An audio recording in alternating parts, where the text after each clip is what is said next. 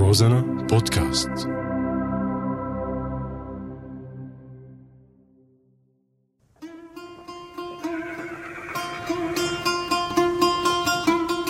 عوالم وأعلام. يأتيكم معي أنا صهيب أحمد. أهلا بكم مستمعينا على هوا راديو روزانا.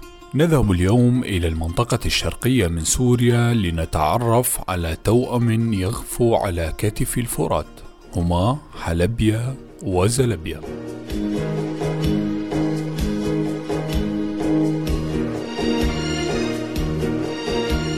تقع منطقة حلبيا وزلبيا على شاطئ الفرات وتبعد 58 كيلومترا عن مدينة دير زور و165 كيلومترا عن تدمر. يقسم نهر الفرات المنطقة إلى قسمين. الأول هو مدينة حلبية على ضفة الفرات الغربية وعلى الضفة الشرقية مدينة زلبية أو زلوبيا يعود تاريخها للقرن التاسع قبل الميلاد وبنيت على يد الملك الآشوري آشور بال نصر الذي شيدها كحصنين فدانت بالولاء للآشوريين. وتذكر المصادر التاريخية أن سكانا غير معروفين قد سكنوا المنطقة قبلهم بقرون. لكن مع ازدهار مملكة تدمر المفاجئ الذي جعلها من أكبر مدن الشرق بسطت سيطرتها على ضفاف الفرات ومن ضمنها مضيق حلبية. لأهميته الكبرى في التاريخ القديم وسهولة تحصينه بالصخور الشاهقة الموجودة على سفح الهضبة والتي تسيطر على الممر من جهة والأبواب الضيقة والمضيق النهري المسيطر على المخرج من جهة أخرى. وكانت المدينة مكانا نادرا يسيطر ويتحكم بالطريق النهري وطريق القوافل التجارية التي تسلكه.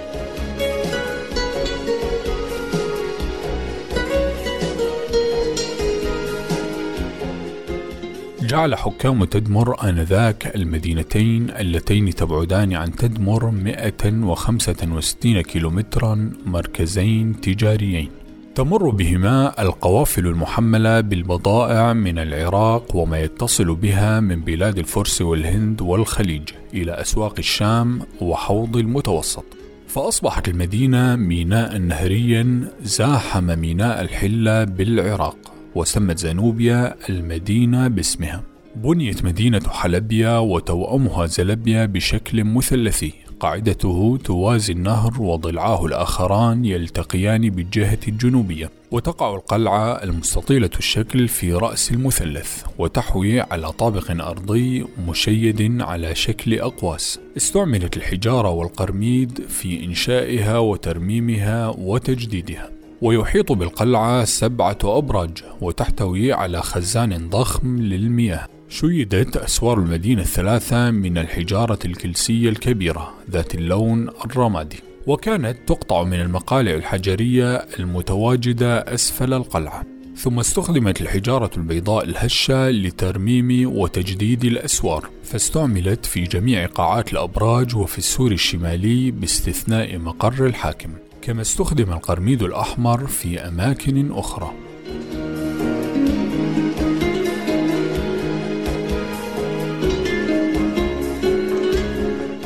تتقدم الأسوار بوابات تؤدي إلى داخل المدينة والأبراج المعدة للدفاع عنها. وتقع المنشآت المعمارية من كنائس وحمامات ومقر الحاكم ضمن السور بينما تتواجد المدافن في الخارج. الضلع الثالث للمثلث المواجه للنهر ذهبت به مياه الفرات وأعيد بناؤه خلف البناء القديم. طوله 500 متر مدعم بأبراج ذات نمط شرقي يعود تاريخها للقرن الثالث الميلادي وعددها 13 برج. أما السور الجنوبي والذي يعد الأطول يبلغ طوله 700 متر ومدعم ب 12 برج تبعد عن بعضها 35 مترا. والأبراج من نموذجين الأول يحوي سقيفة والثاني دونها ولكن كليهما مكون من طابقين. بينما بلغ طول السور الثالث 375 مترا ويحوي ثمانية أبراج وبوابة رئيسية واحدة. يعود تاريخها إلى عصر جوستنيان وكل أبراجه من نمط واحد ومشيدة من الحجارة. نميز في القلعة ثلاثة مراحل من البناء. المرحلة الأولى تعود إلى العصر الروماني. وهنا شيدت الجدران بالحجارة المقطوعة التي تشبه حجارة الأبراج والسور. أما المرحلة الثانية فتعود إلى العصر البيزنطي ويغلب في بناء جدرانها الحجارة البازلتية المغموسة بالملاط. فيما تعود المرحلة الثالثة للفترة الإسلامية حيث استعملت الحجارة الكلسية والبازلتية في تشييد البرج نصف الدائري.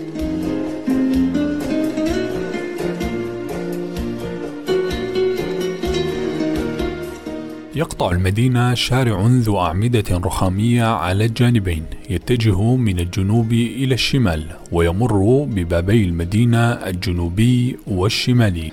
تميزت المدينة بمنشآتها المعمارية وطابعها الديني ولم يعثر المنقبون على الأبنية الخاصة كما هو الحال في تدمر ودورا أوروبوس. فكل ما عثروا عليه كنيستان يعود تاريخهما إلى جوستنيان وتتميز بعماراتها المشيدة بالحجارة والمؤلفة من ردة في الوسط نهايتها نصف دائرية يحيط بها جناحان مستطيلان وفي وسط المدينة ساحة عامة كما شيد العديد من الحمامات.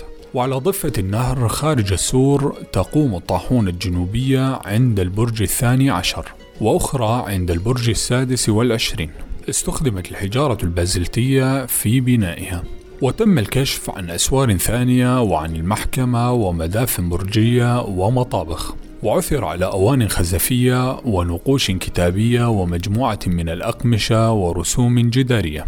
لكن مقر الحاكم هو أضخم أبنية المدينة وأعظمها حيث تم بناؤه بشكل مستطيل مؤلف من ثلاث طبقات وبلغت مساحته 607 أمتار مربعة. وخلاصة القول أن هذه المدينة العريقة صمدت قرونا طويلة وحملت لنا عبق التاريخ ولا تزال رغم أضرارها صامدة. لتحدث من خلفنا عن حقبة سيعجز عن وصفها التاريخ. صهيب أحمد روسنا.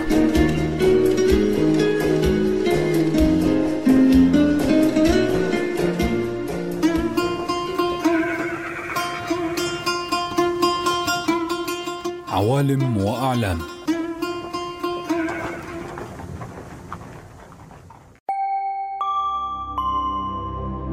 روزانا بودكاست.